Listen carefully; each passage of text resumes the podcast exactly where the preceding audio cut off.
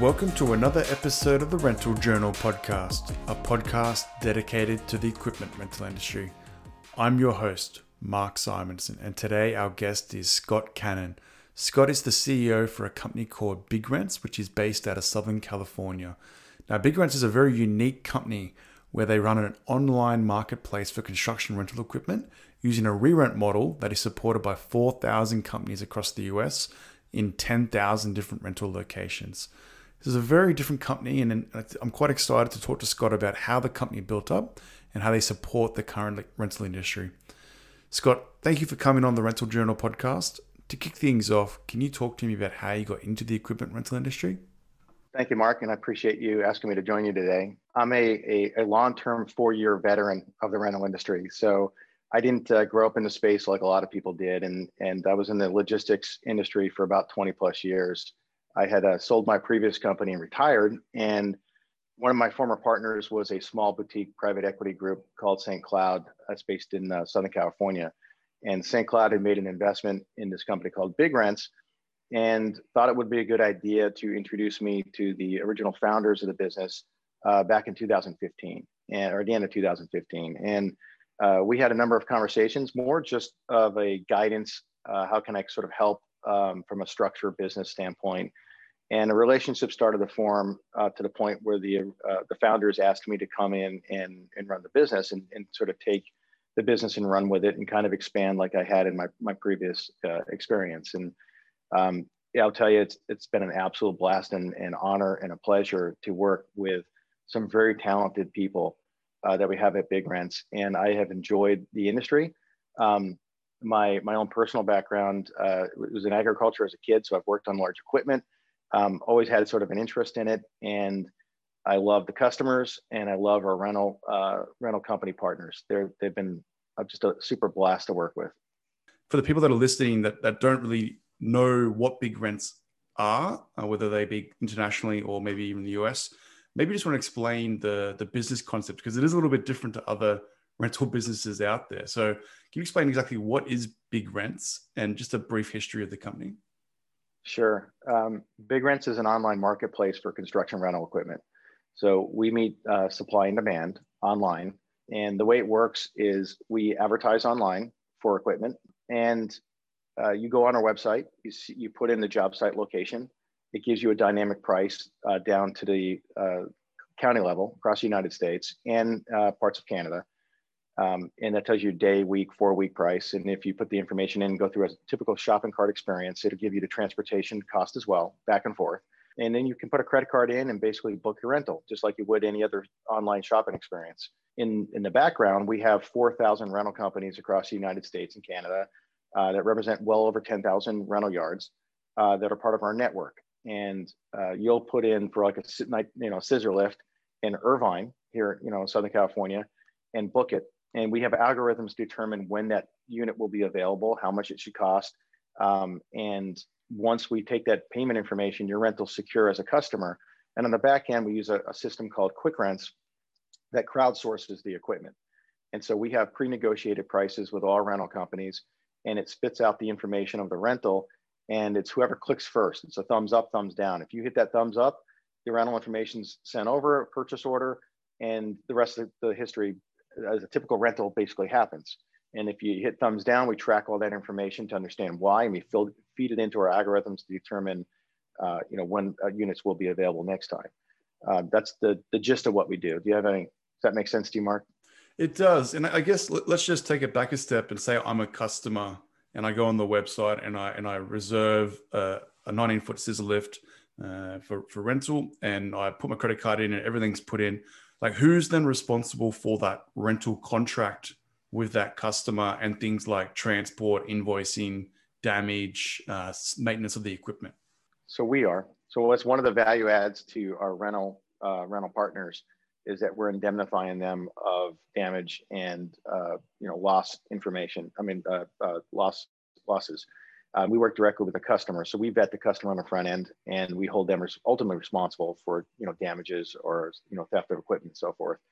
Um, we invoice the customer, we take payment, and then we pay on, on the on the backside to the to the rental company. So the difference of what we charge in the market and versus what we charge our, our rental, the, rent, the rental company charges us is our spread, is our profit margin.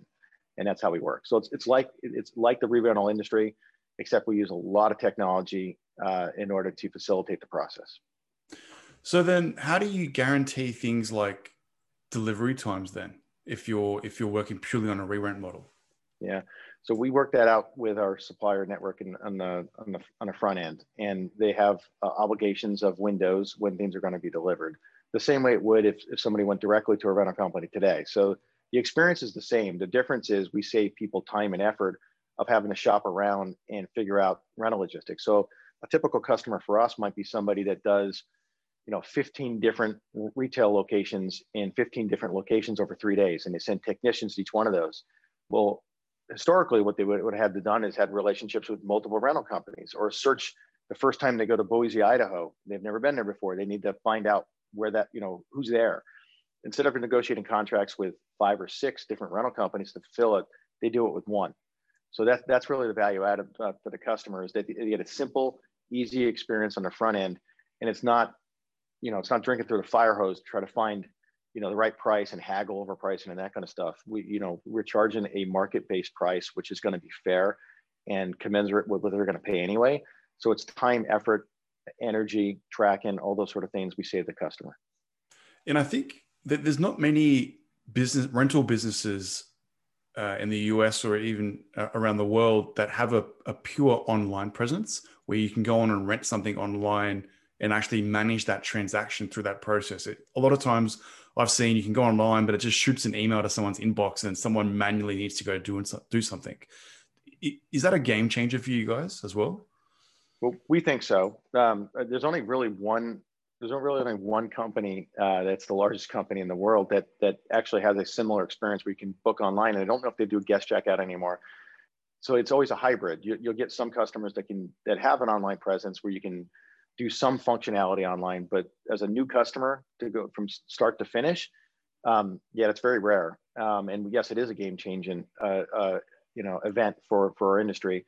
And I think long term, that's where it's going to go. That's where, if you look at the Amazonification of everything now with COVID, everything you buy, I mean, everything I buy at home is online. You know, I, I think Christmas this year, everything was purchased on Amazon. I don't think we bought one thing at a store. And um, or on the other online, you know, individual stores. And I think that's the way it's going to.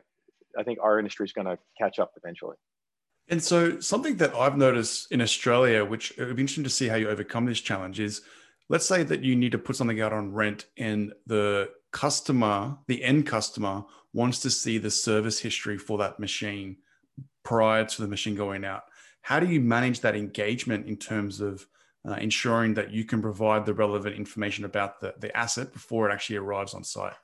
It's a great question. There are workarounds today when customers have that specific need. The good thing is a lot of customers don't have that need today, but um, integration with third-party software, uh, particularly software, the rental management software that's available out there. There's a number of providers that that, that have the ability to track that information, compile that information. There's a lot of telematic solutions out there as well that sort of integrate with those rental software solutions. There's a lot of pieces to the puzzle.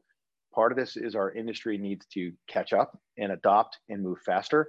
So I'll give you an example of, of a of a company here in Southern California that we use that has a rental so man management software, and they use it for parts of their business, but they don't do it for the entire amount. So some of that, that information is not available, and you have to get it in different systems.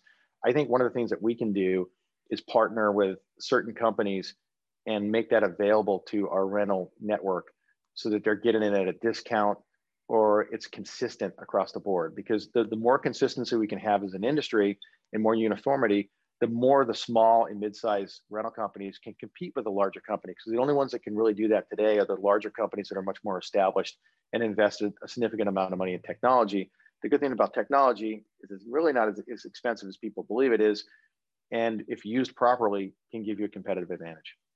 Yeah i think it's a good point. And and the other thing i was thinking about just then was i'm assuming because you have that online presence you would i would assume you also have some type of online portal where people can track their rentals and do things like call off rents is, is that an option as well that you can sort of manage online?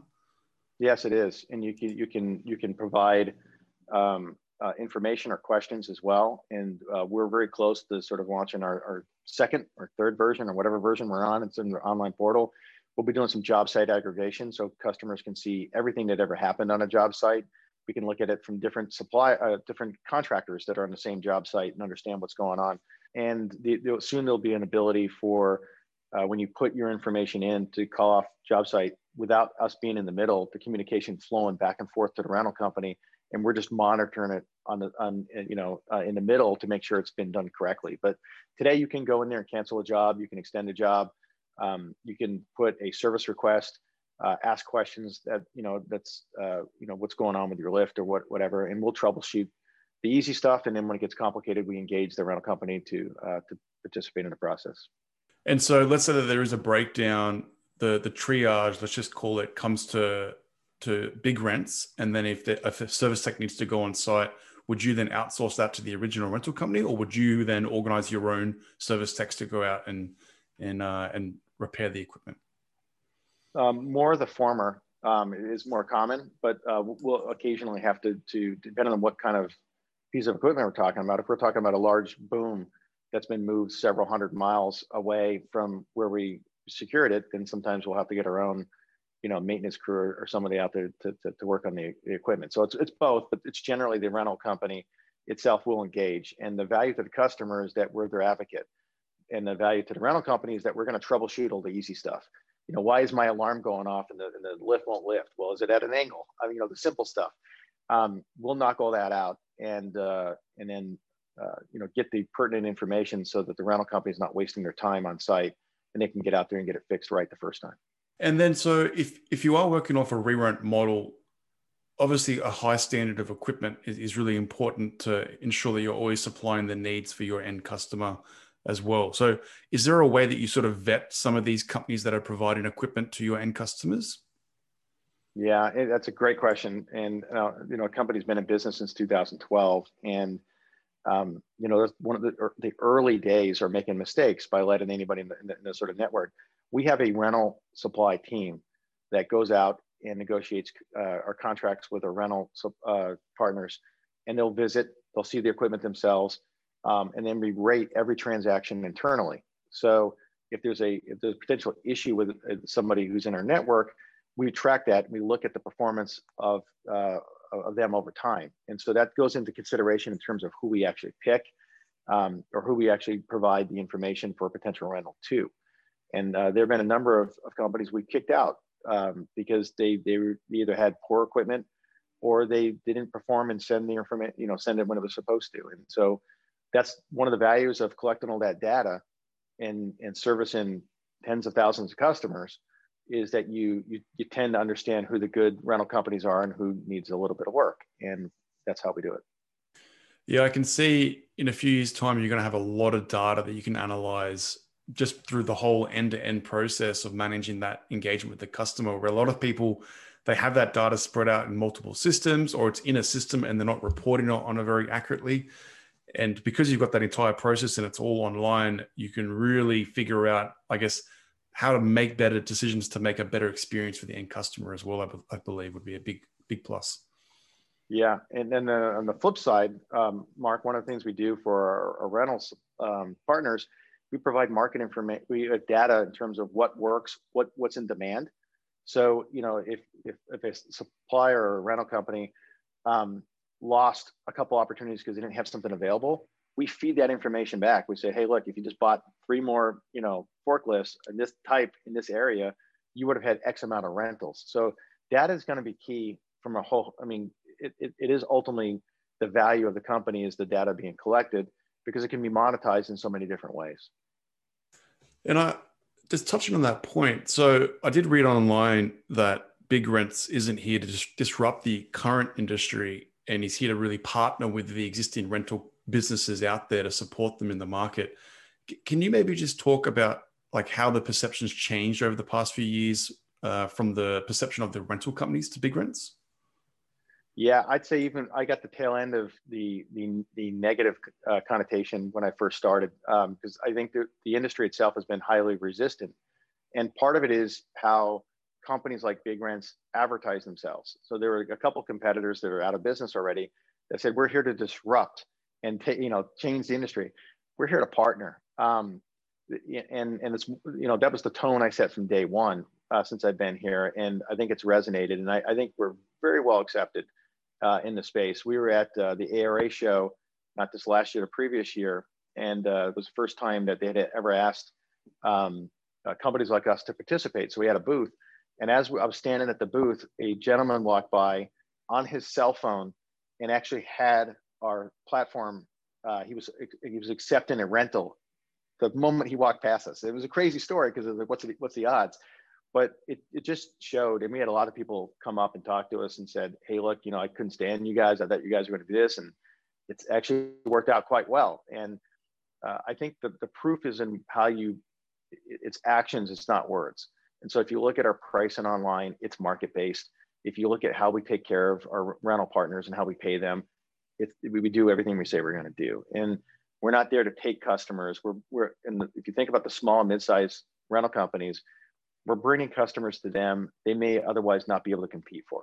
So I use an example of this Amazon facility where one of our rental partners was trying to get into uh, for years. And the first rental he ever got at that facility was through us because the person who procured the equipment was a national person in a whole, I think, in a different state. And that's the kind of things we're bringing. It's not it's not here to, to hurt. It's, it's to compete and and to do a better job against bigger companies that, quite frankly, have more resources and, and a different perspective. Um, and it's worked out so far. I mean, we've carved out our little niche, and it's a massive industry. We're not here to uh, to own uh, the industry or, or, do anything that's going to hurt anybody. Uh, we benefit because everybody benefits. And touching on that, so I assume your target market from a rental company standpoint would mostly be the independents, the ones that can't supply equipment to certain areas or can't get into certain businesses. And, and then obviously growing up from there and then tailoring in maybe some of the larger guys as well. Is that correct in the same in saying that? Yeah, I mean, if you look at who we spend money with, it's typically independents and and regional uh, players as well um, you know, mid-sized rental companies, you know, maybe in a few states, uh, like, a, like an area like the Northeast United States or Southwest or, you know, you know, Mid-Atlantic or something. Um, but we have the large guys uh, are in our space too, and, and we have a good partnership with them as well. Um, I, think we, we fit with everybody because it, it, we're really uh, fulfilling, we're taking their excess capacity. And right now with COVID, a lot of people have excess capacity. So there's a lot of equipment, uh, you know, sitting, and I think people are generally happy with that. And in times where things are tight and things are busy, um, we're helping them own their customers because they can help find, you know, sometimes we'll re-rent to other rental companies. And um, I think we have a place to play in the space because there's enough space for all of us. It's not, it's, uh, but yes, the answer to your question is the small, the independent and uh, mid-sized companies is our bread and butter. And so, what's the in terms of the history? What's the the growth been uh, since the time, or maybe even before you came with the company into what it is today? Yeah. So initially, in the first year, I think the, the company did just a, you know a few hundred thousand, and then basically doubled every year thereafter, and uh, really spiked in 2015 with the investment that was taken on, uh, and you know this this last year, uh, you know, it basically was when it came to the business, we were about 20 million and we've grown, you know, at, a, at least a 20% plus compounding annual growth rate. And last year we more than doubled. Um, and this year we'll probably double again. Um, so uh, that will be, if things go the way they're supposed to, we'll probably be north of $100 million uh, in, in US dollars uh, in terms of gross revenue. Um, and well on our way to a initial public offering sometime uh, the middle of next year. And so, with that organic growth, I've noticed there's been a couple of acquisitions along the way as well. I think Lizzie Lift with their re-rent uh, side of the business, and then it was also the equipment management group um, yes. as part of that. So, what were these acquisitions, and is this something that we're going to see more of in terms of BigRentz acquiring businesses? Yeah, I mean, one of the one of the value one of the things I looked at when I first came to the business was the business had been built to go public and had a massive, massive infrastructure and people like me that are terribly expensive. So, uh, and well, I say that I'm actually cheap, but I'm expensive in relative terms to a uh, to a to a startup. But the the point was if we if we generated scale the company would have profitability. And so when we looked at potential acquisitions, we looked for companies that uh, fit a need for us. And, and Lift, for example, we brought on two extremely talented uh, uh, entrepreneurs uh, who had built their own business uh, that were women in a male-dominated uh, space and had built a 20 plus million dollar business organically on their own. and they came from the industry. Their, their, their family, their dad and, and uncles and, and so forth were all in the space. They literally grew up on a rental yard. And you can't replace that type of experience and that kind of knowledge. And then they had a very good complementary uh, rental network that that worked with ours. That that where we had some holes, they they filled um, a customer base that was very attractive for a number of reasons to us that we were trying to get into. And so that that was really the fit there, and it's worked out great. EMG was getting into more the service versus rental.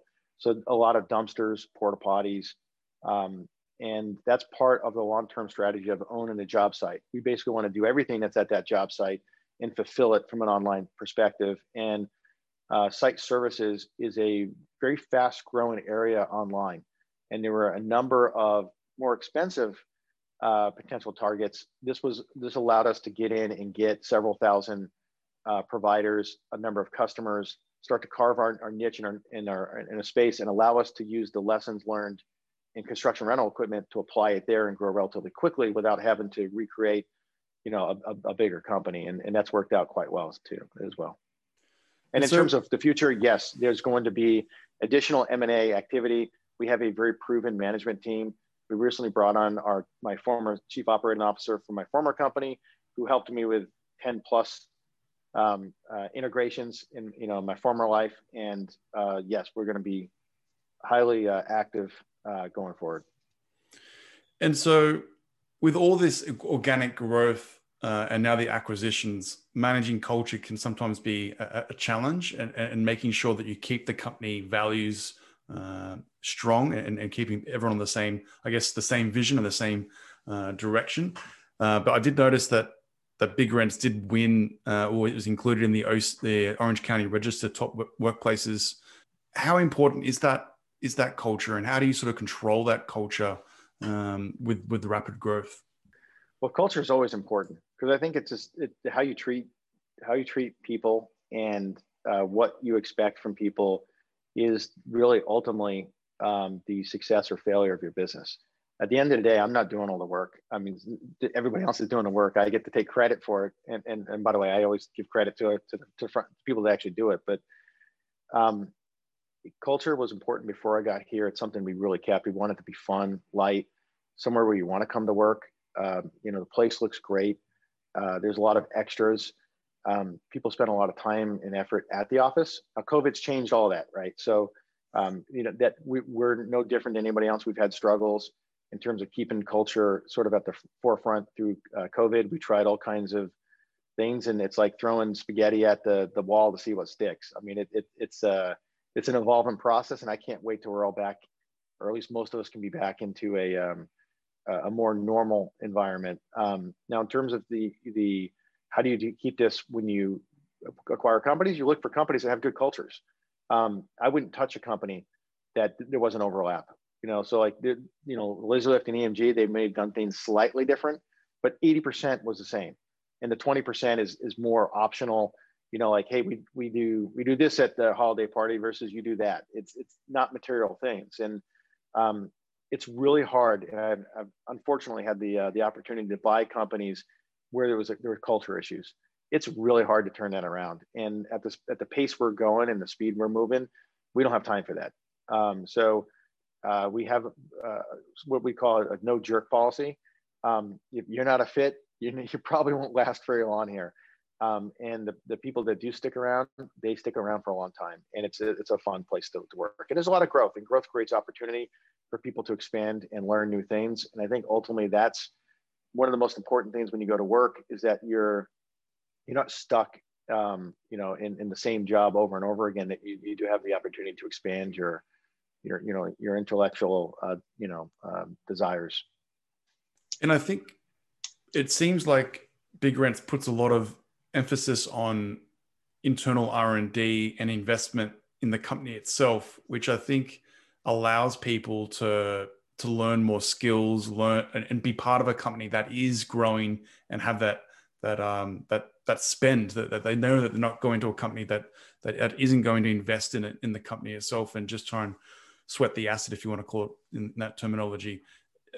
I think that must be a big part of, of really attracting great staff members as well and knowing that they're going to be along for the ride.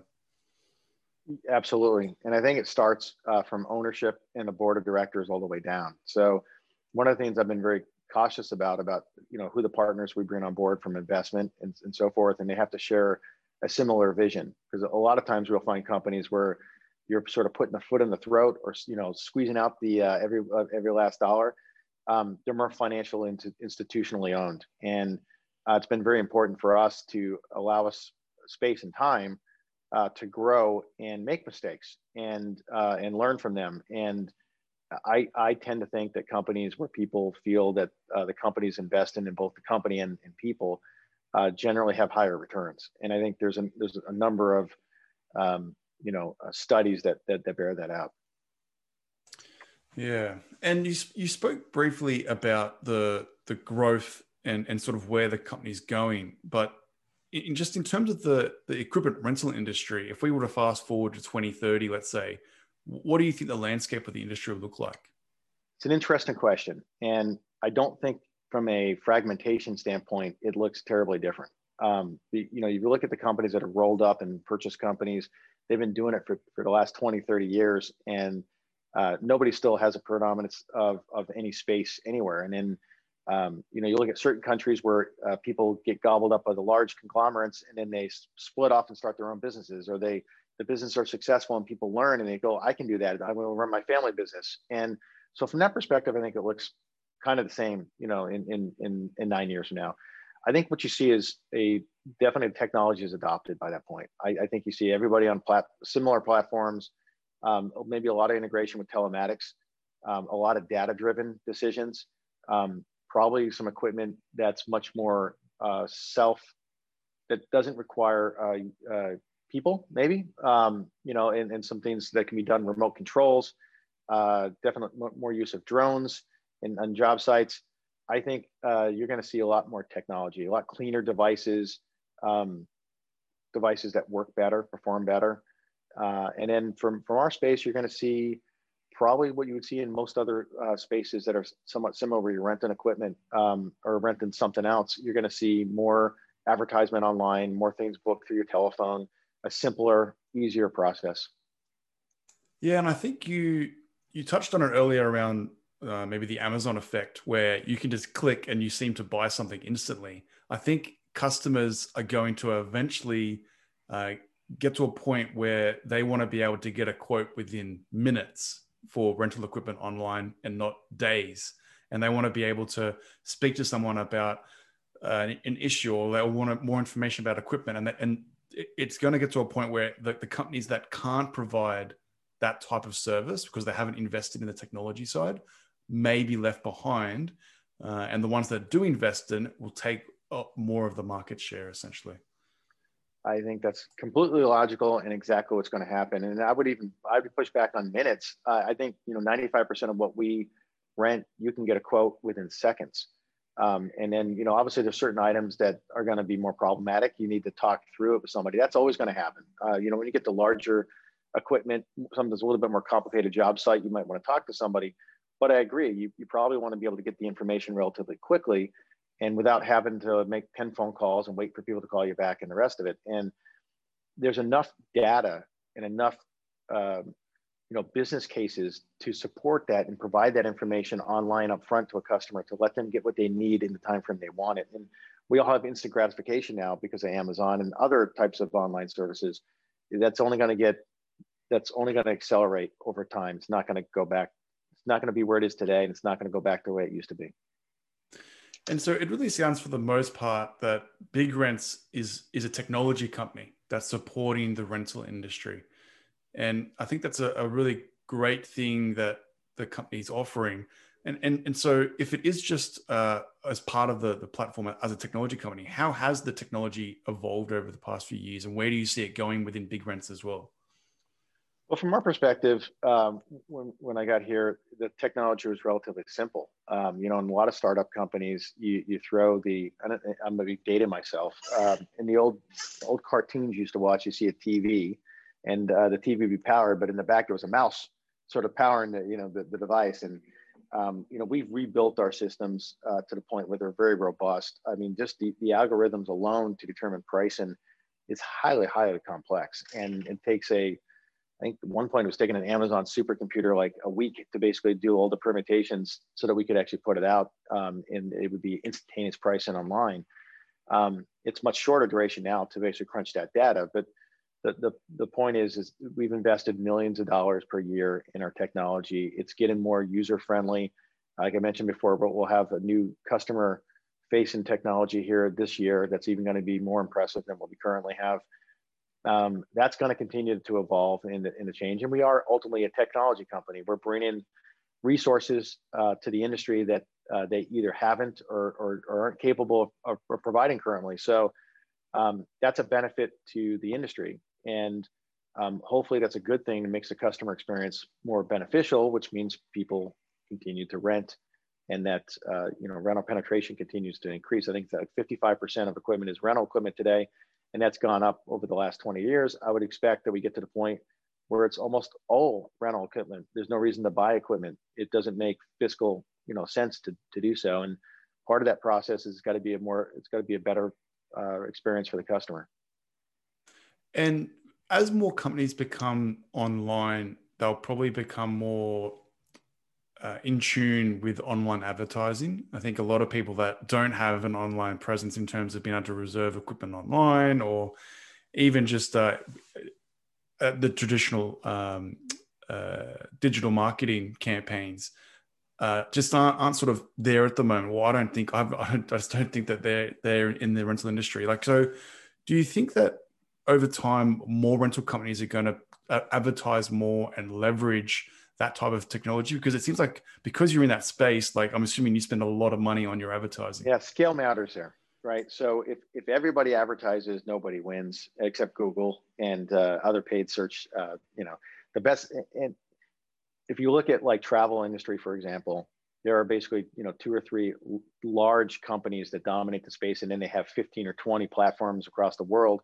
And you go to Google, and that's all you see and that's kind of the same thing here. There's there's a there's a tipping point where you have to have a certain scale in order to compete with the larger companies because you can't spend enough money as a local independent uh, to to do so against the larger company. And you got Google and other search engines have opportunities for local businesses where they try to provide their information. But in terms of advertising space and, and, and budgets, I think it's probably easier to partner with a company like us than try to do it yourself although and some of our supplier uh, rental partners have out gone out and done it themselves and tried to and then come back and say okay just send me send me the opportunities. It's easier. So i think the best thing and this sounds self-serving is to focus on what they're really good at and outsource the stuff that is not core to their business. And even though it's it's generating revenue and so forth we're really good at it. And it's uh, probably a a better play to to lever us than it is to maybe go out and try to do it yourself because it is terribly expensive and it is uh, complicated and, uh, and, and you have to have a dedicated resource to it. It's going to be hard for small and independent uh, companies to uh, to do it in a manner that's effective.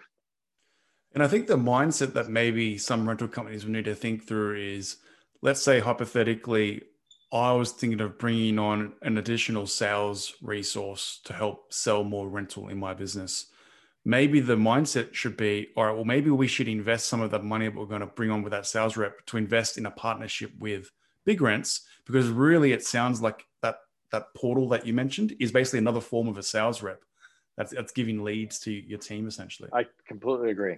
Uh, and i'll use this a, a, a smaller independent um, rental partner we have that owns a company and i think we generated 250 new clients in one year for him and he was happy because he was like to go get 250 new clients and spend all the time in paperwork and all the haggle of dealing with it i just got them directly from you and it was it, it was like having another sales rep it, that's the whole point. point and uh, yes there's a discount on the equipment uh, that that we're getting but it's not a heavy enough discount it, it would have cost him significantly more to invest in a sales rep than it was the um, the investment in doing business with us. It wasn't even close. Yeah, and I assume that the again, I'm not sure how many people do this metric, but an important metric I think is the total cost of acquiring customers, and and I think what you just explained, the cost of acquiring that customer will be minimal, almost zero, and it's usually because the equipment's available. So it, it's it's really a creative uh, revenue if you think about it.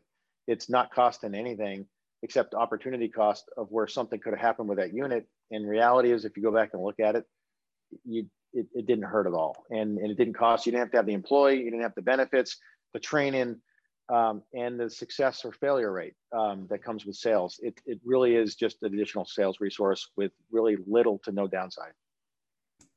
Yeah, it's interesting. It, I really hope, yeah, people that are listening to this can really get a better grasp of, of what BigRentz is and it sort of allows people to learn more about it because I think there, there's a really good opportunity here for businesses, small businesses in particular, to grow in areas where they maybe aren't and to really uh, help uh, acquire new customers. So, if you were to give some advice to somebody that was looking at starting their own online business in rental or maybe even a, a re rent online business, like what advice would you give them? Don't do it. Um, come, come join BigRentz. Um, look, I, it's I will tell you that uh, scale matters, and um, most online companies like BigRentz that have tried have failed, and and there are more tombstones, and it goes back to the middle of the 2000s where people you know started this process and I think what, what people underestimate is it's really much more complicated than it sounds. You think it's rental, what's the big deal? Well, it is a very complicated process, and there's tons of different iterations of scenarios that could happen uh, just within one rental. Um, and it is complex. And there are issues like theft and damages that um, people start and would maybe underestimate. And I would say that there are things we've done to prevent those. And we use math. We're basically math geeks. Um, you know, everything's math, like to figure out how to, you know, how to basically uh, eliminate risk and uh, and maximize reward. And um, it's going to also be very expensive because you're going to burn cash trying to get uh, uh, carve out your space because there's there's a lot of players in it now, and the the bigger companies are starting to advertise online. So just be prepared for the long the long haul. Would say would be my advice, and don't underestimate uh, you know potential uh, risk. Okay, well let's um let's switch it up a little bit. I want to talk a little bit more about yourself personally. So if you could give some advice to your, your your younger self, like what what advice would you say?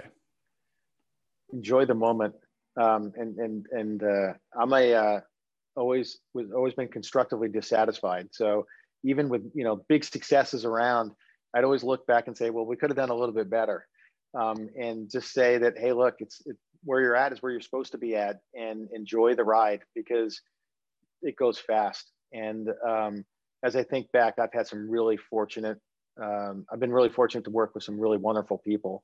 And at the time, I maybe uh, didn't understand how fortunate I was. And it's something that every day when I wake up and I come to the office and I get to work with the, some of my amazing coworkers, I, uh, I, I, I kind of kick myself and, and uh, tell me how lucky I am. And I wish I would have always thought that way.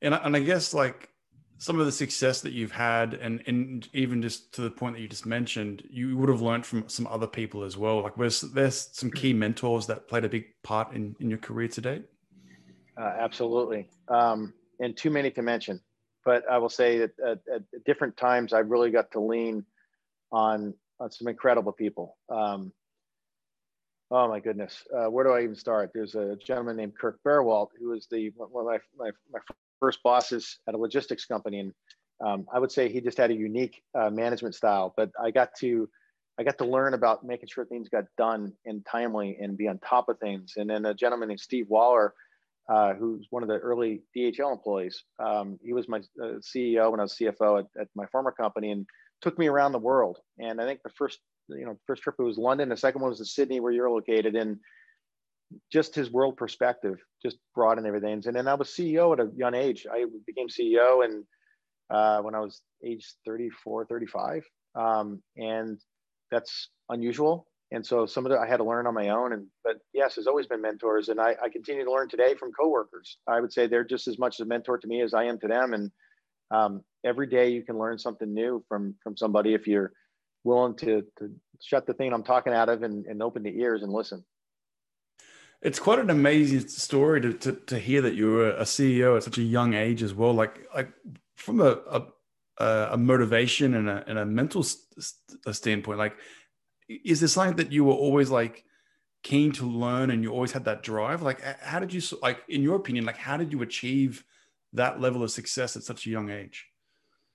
I I don't think it's a healthy. I think when you look at most successful people, there's a there's probably an unhealthy reason why they uh, they're so successful. So maybe there's a there's a there's a hole in the heart, or or you just uh, you just always want to do a little bit better. And and I've had it since I was a kid. And um, you know, family is very important to me. I always wanted to be uh, successful to uh, to you know make my family proud of me and uh, to to support my children. And and uh, I don't know, you know, it's one of those things you just gonna get set on it. And I never really sat back and thought about it. And I'm a grinder. Uh, you know, to get to that, that CEO spot, I was probably working 12, 14 hour days for uh, for years and years and years. And what I've learned is you can still work nine hours a day and, and get just as much done and have a little fun uh, now. And I, I, you know, I don't know, Mark. It's a good question, and uh, I think paying a shrink a few hundred dollars an hour is probably a, a, a better way to find the answer to that. I don't I don't have a coherent way to say it. It's just uh, it kind of worked out that way. Yeah, well, I guess maybe another way of asking the question is how do you define success? And maybe what was a defining moment for you? Well, success for me is, you know, is is accomplishing something that you set out to do. And and generally in business, that means everybody's partially dissatisfied, which means that you probably got a good deal because everybody's not getting everything they want. And but everybody had enough where they're not walking away angry. And um, I'll tell you the most successful moment I ever had uh, sort of the highlight.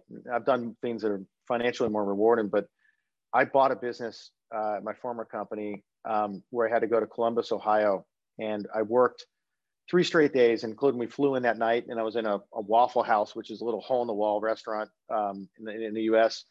Uh, working until two o'clock in the morning, and then back in my hotel room, we worked through the night with lawyers back here in California. Paper finally got the deal done, approved for the bank, uh, the the, buy, the seller, and the seller's bank um, about eight o'clock in the morning, ran in, signed the deal, had to wait in a, in a conference room for hours to wait for the wire to hit, had about an hour to meet employees, tell them what happened, ran back to the airport, got on an airplane, flew into Orange County at, at 10 o'clock at night for a global manager meeting where we had 40, 50 employees from around the world waiting for me, walk into the hotel lobby and get a standing ovation that that that to me was the coolest experience I ever had at, at, in, in anything I ever did. And I think it was just the sheer exhaustion of uh, getting that deal done. And I've done a couple like that, but um, getting validation um, and the attaboy from people that you work with and that you respect, that's success. Um, you know, and doing it the right way, uh, where uh, you, you don't cut corners, you treat people the right way, you're fair, you're honest, um, and uh, you can look people in the eye, that's success to me. Very good. All right, Scott. Well, I want to thank you for coming on the Rental Journal podcast. Thank you, Mark. Appreciate it. Please like, share, follow the Rental Journal podcast, and I'll see everyone in next week's episode.